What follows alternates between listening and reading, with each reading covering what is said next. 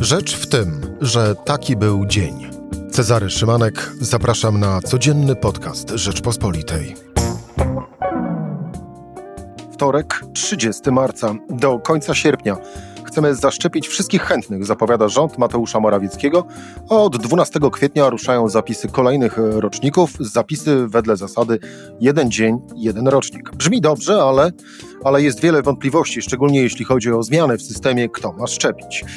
I druga kwestia. Czy dalej jest już tylko zakaz rozwodów i wstrzemięźliwość przedmałżeńska? Tego nie wiemy, ale Sejm zrobił dziś krok w tym kierunku i zgodził się na dalsze prace nad projektem ustawy Tak dla rodziny, nie dla gender. Ustawy, która jednocześnie przyzwala na wypowiedzenie konwencji stambulskiej i ustawy, w, która właśnie jak wszyscy powszechnie mówią, jest autorstwa Ordo Juris. A moim gościem dziś będzie Zuzanna Dąbrowska, dziennikarka e, Rzeczpospolitej. Rzecz w tym, że zapraszam Cezary Szymanek.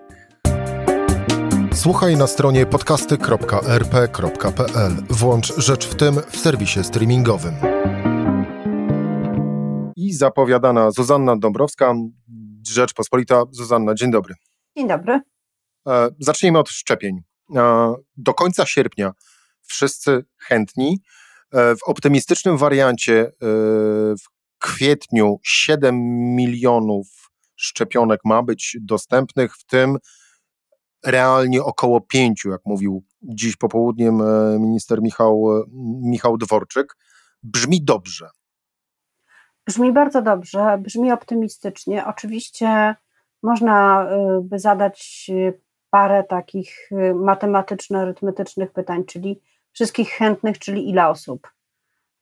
Wiemy mniej więcej, jaki jest poziom zainteresowania szczepieniami, to jest około 70%, no ale przecież to są tylko, tylko sondaże. To przecież też zależy od rozwoju pandemii, od tej trzeciej fali, od tego, czy będzie czwarta, od tego, jak się wszyscy będziemy zachowywać, od tego, czy będą się szczepić ozdrowieńcy, w jakim czasie od y, pierwszego negatywnego testu po przechorowaniu, czy jedną dawką, czy jednak dwiema, bo eksperci mówią różnie. Także e, jest cały szereg pytań, ale jedno jest, e, a właściwie dwie rzeczy są bezwzględnie pozytywne. Po pierwsze, wydaje się, że rząd rzeczywiście jest pewien, bo chyba by nie chciał przestrzelić tutaj po raz kolejny, pewien tej liczby szczepionek, która, która ma przyjechać, czyli 7 milionów e, do, do końca kwietnia bodajże i 14 do końca drugiego kwartału. E, I to jest dobra wiadomość dla wszystkich. Naprawdę dobra. A Ale poza tym. Właśnie, a poza tym? A poza tym jeszcze druga dobra wiadomość, czyli to, że naprawdę chce uczynić ten system e, powszechnym. No właśnie, e, powszechnym, jeżeli chodzi o tych, którzy chcą się zaszczepić, ale również e, jak, no właśnie, to jest chyba też druga najważniejsza zmiana, powszechnym, jeżeli chodzi o to, kto miałby szczepić. W tych pierwszych e, komentarzach po owej, e, o, po owej e, zapowiedzi e, przedstawiciele ochrony zdrowia no, otwierali oczy na bardzo duże możliwości ze zdziwienia i zadając jedno proste pytanie – ale w takim razie jak i kto tak naprawdę ma szczepić i na ile to zwiększenie punktów szczepień, e, począwszy od zakładów pracy, poprzez e, punkty drive-thru, poprzez apteki i tak dalej, i tak jak to zwiększenie z kolei może wpłynąć na zdrowie tych szczepionych? Ja myślę, że y, oczywiście trzeba tego pilnować, ale w różnych krajach w różny sposób to zostało rozwiązane. Szczepią farmaceuci, szczepią od niedawna e, gdzie nie, gdzie nawet weterynarze, no bo niby dlaczego nie. Ważne jest to, żeby państwo w, odpowiedni, w odpowiedni sposób nadzorowało i licencjonowało punkty szczepień. Czyli, żeby było to tak, że niezależnie od tego, czy jest to apteka, czy jest to drive-thru, czy jakiekolwiek inne miejsce, zakład pracy, była taka możliwość, żeby była było pomieszczenie, w którym e, można się przyjrzeć osobie zaszczepionej, czy nie doznaje wstrząsu, e, czy nie ma innych e, nagłych, niepożądanych objawów i żeby odbywało się to w warunkach aseptycznych, higienicznych i tak dalej, czyli spełnione były pewne warunki. I myślę, że to jest odpowiedzialność ministra zdrowia, żeby wydawać pozwolenia tylko w takich miejscach, gdzie jest to zagwarantowane, a jednocześnie możliwie szeroko, bo dlaczego nie? Bo dlaczego nie? To jest prosta, prosty zabieg. Bo dlaczego nie? Bo faktycznie jest to prosty, prosty zabieg, ale jakkolwiek wszyscy trzymają kciuki za to, żeby rzeczywiście ten plan się udał, bo on jest w interesie nas, nas wszystkich. E, no ale z drugiej strony, co już zresztą bardzo szeroko zauważyli politycy e, opo opozycji, mm, tak trochę złośliwie, ale też trochę wywodząc i mając w pamięci dotychczasowe przypadki, jak rząd Mateusza Morawieckiego walczy z pandemią koronawirusa, to politycy opozycji wskazują y, drugą stronę medalu, czyli oby teraz rząd chociaż tego nie zepsuł. No to święte prawo opozycji yy, narzekać i się pytać, czy, czy. Ale ty też trzymasz za, za to kciuki? Trzymam kciuki za to, żeby rząd niczego, niczego nie zepsuł. Owszem, bo to jest w interesie zdrowia publicznego, zdrowia nas wszystkich i tutaj nie ma e, żadnych wątpliwości. Ja oczywiście E, opozycja ma swoją rolę do, do wykonania, e, powinna to sprawdzać, powinna, e, posłowie powinni robić wszystko, żeby w ich okręgach wyborczych ten, ten cały proces przebiegał jak najlepiej. Mam wrażenie, że przy tym dramatyzmie i zagrożeniu, które powoduje pandemia, naprawdę nie ma co się obawiać, że ktoś sobie szczepiąc ludzi nabije punktów wyborczych. Oczywiście, że jest cały kontekst polityczny, ale opozycja jeszcze więcej przegra, jeśli będzie się chciała e, przedstawić jako ta, która podważa e, sensowność kolejnego, kolejnego planu, niż, niż gdyby po prostu się w ten plan włączyła. I sama ze zdziwieniem mm, yy, słyszę to, co mówię, bo przecież ja też jestem osobą, która bardzo krytycznie patrzy na działania tego rządu w pandemii, ale my po prostu nie mamy wyjścia. My po prostu nie mamy wyjścia i musimy temu kibicować. Zuza, wspomniałaś właśnie o owych kilku punktach procentowych. Załóżmy taki hipotetyczny, y, ale oczywiście scenariusz, który bardzo byśmy chcieli, żeby się y, wydarzył, czyli y, spektakularne powodzenie akcji szczepień w Polsce. Mm, I wtedy co? E, wtedy wszyscy zapominają o dotychczasowych przypadkach, e, począwszy od sprawy Daniela Obajtka, skończy poprzez szpitale tymczasowe, a skończywszy w ogóle o to, e, jak rząd PiS i rząd Mateusza Morawieckiego traktuje praworządność i demokrację?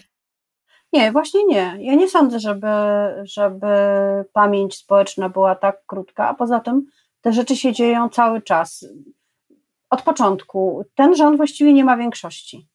A nie ma większości, będzie to trenowane przy, przy ratyfikacji tego podziału środków z Unii Europejskiej, przy Krajowym Planie Odbudowy, ale, ale sprawa jest oczywista. Jest niestabilny politycznie e, i trawią go różnego rodzaju e, afery i um, niesamowicie dramatyczne historie, takie jak, jak historia prezesa E, prezesa Orlenu, bo ona, jeśli wczytać się w te wszystkie rzeczy, które towarzyszą karierze Daniela Obajtka, rzeczywiście jest dramatyczna. To jest dramatyczna historia. I dramatycznie źle świadczy o naszym państwie, więc nie jest tak. Nie jest tak, a z tego, że rząd realizuje swój obowiązek, ratując życie ludzi, kiedy już e, doszliśmy do ściany wydolności całego systemu ochrony zdrowia, no to e, to nawet jest, y, nie można tego oceniać pozytywnie, to jest po prostu coś, co on musi zrobić, bo, bo, bo to jest konstytucyjny obowiązek i już. Rząd nie ma większości. Takie e, w wielkim skrócie myślowym e, padło e, zdanie przed chwilą. No to jak pojawia się takie zdanie, no to ja odpowiadam, no nie ma większości, a tymczasem dziś zdecydowano o tym, że obywatelski projekt ustawy o nazwie Tak dla rodziny, nie dla gender będzie dalej w Sejmie procedowany. Projekt ustawy, który w prostej linii ma pozwolić rządzącym, aby wypowiedzieć konwencję stambulską, czyli konwencję przeciwko przemocy w rodzinie. Mm, Zuza, zostawmy na boku dziennikarstwo. Jak Ty jako kobieta, jak widzisz, jak widzisz e, tego typu decyzje w polskim parlamencie, to, to jakie masz wtedy w sobie emocje?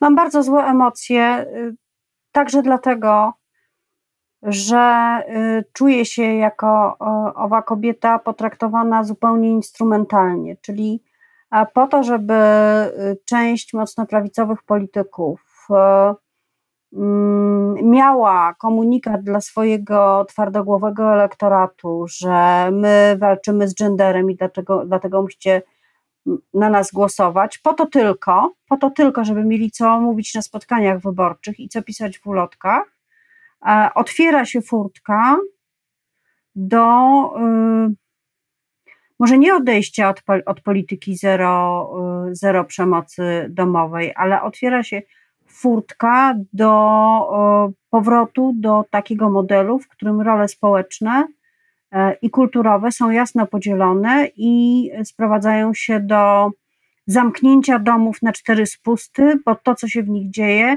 jest ich sprawą wewnętrzną. Czyli jeśli bije i tłucze, to niech bije i tłucze, aby tylko e, rodzina była cała i nie doszło do rozwodu, a ona gdzieś nie uciekała, tylko niech jest tam na miejscu i niech będzie bita. No to jest takie myślenie, które jest naprawdę przerażające, które jest średniowieczne, E, i bez sensu.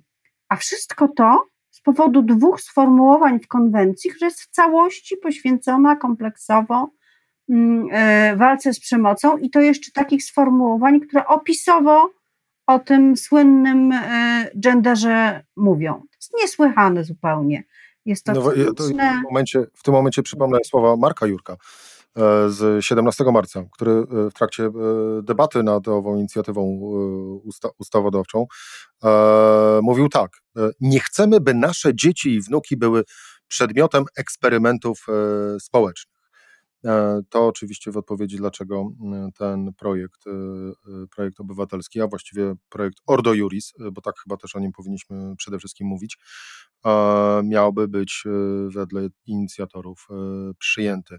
No tak, no nie chcemy eksperymentów, bo na pewno eksperymentem nie jest bicie kobiet i dzieci, tylko jest stałą praktyką, więc to nie jest eksperyment. Eksperymentem byłoby rzeczywiście to, gdybyśmy efektywnie zaczęli z tą przemocą walczyć. Jest to w ogóle możliwe w Polsce w, w tych czasach? W tych czasach jest o to trudno, mimo deklarowanych różnych rycerskich słów, także przez samego prezesa Jarosława Kaczyńskiego, chociaż ostatnio jakoś na ten temat się nie wypowiada, ale był czas, kiedy bardzo dużo o tym mówił i też był czas, kiedy Prawo i Sprawiedliwość wprowadziło nowelizację ustawy o przeciwdziałaniu przemocy w rodzinie, która e, wzmacniała mechanizm izolacji sprawcy od ofiary. Więc nie jest tak, że, że, że nie dałoby się, gdyby ktoś chciał, tyle że nie chce. E, myślisz, że to będzie zamrażarka sejmowa, czy i zostanie ten projekt wyciągnięty w miarę potrzeb, e, oczywiście politycznych? Czy też e, e, faktycznie biorąc pod uwagę, mm, kto za owym projektem e, stoi i o tym, jak dużo się mówi o dużych wpływach Ordo Juris w sferach rządowych, to czy można się spodziewać, że ten projekt wbrew pozorom do zamrażarki nie trafi, będzie dalej procedowany i faktycznie konsekwencją tego będzie wypowiedzenie konwencji stambulskiej? Wszystko zależy od politycznej dźwigni. Czyli czy Jarosławowi Kaczyńskiemu będzie potrzebny, y, będą potrzebne głosy kilku lub kilkunastu polityków związanych z ojcem Tadeuszem Rydzykiem, albo związanych w jakiś sposób z Ordo Juris, albo tych, którzy y, z racji przynależności do Solidarnej Polski y, chcieliby za tym głosować, czy też nie będzie mu potrzebne, ponieważ będzie dawał, dawał sobie radę sam, a być może będzie ich chciał wyrzucić poza nawias, wtedy oczywiście y, ustawa pozostanie w zamrażarce. I na tym polega trochę problem. Znaczy to, co powiedziałam, jest taką kalkulacją, która jest dokonywana na Nowogrodzkiej, przy tematach, przy których nie powinno się takich kalkulacji dokonywać. Takie kalkulacje, proszę bardzo, w sprawach podatkowych, komu dajemy, komu zabieramy, jak, gdzie jest nasz elektorat, ok.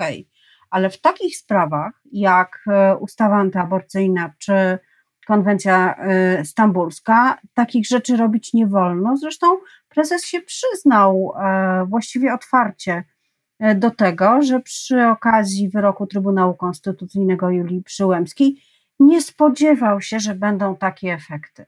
No i y, to jest jego słabość. On nie rozumie tych społecznych emocji, które towarzyszą, e, towarzyszą ludziom, którzy są od niego inni, szczególnie, szczególnie jeśli ci ludzie są kobietami i z młodszych, należą do młodszych pokoleń niż prezes.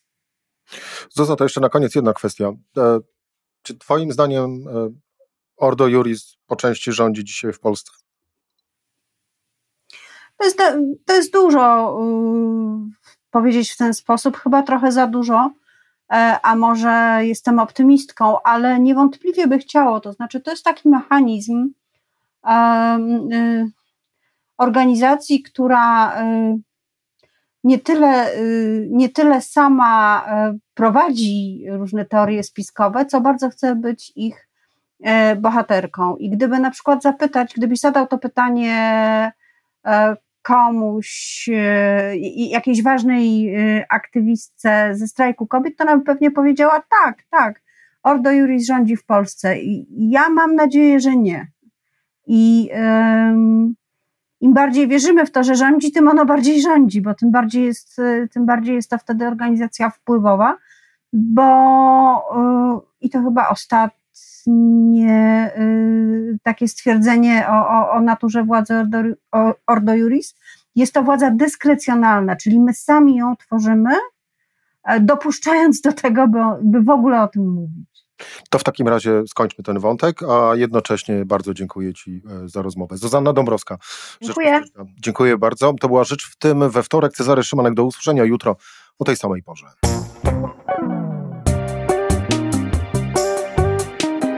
Rzecz w tym to codzienny program Rzeczpospolitej. Od poniedziałku do czwartku o godzinie 17.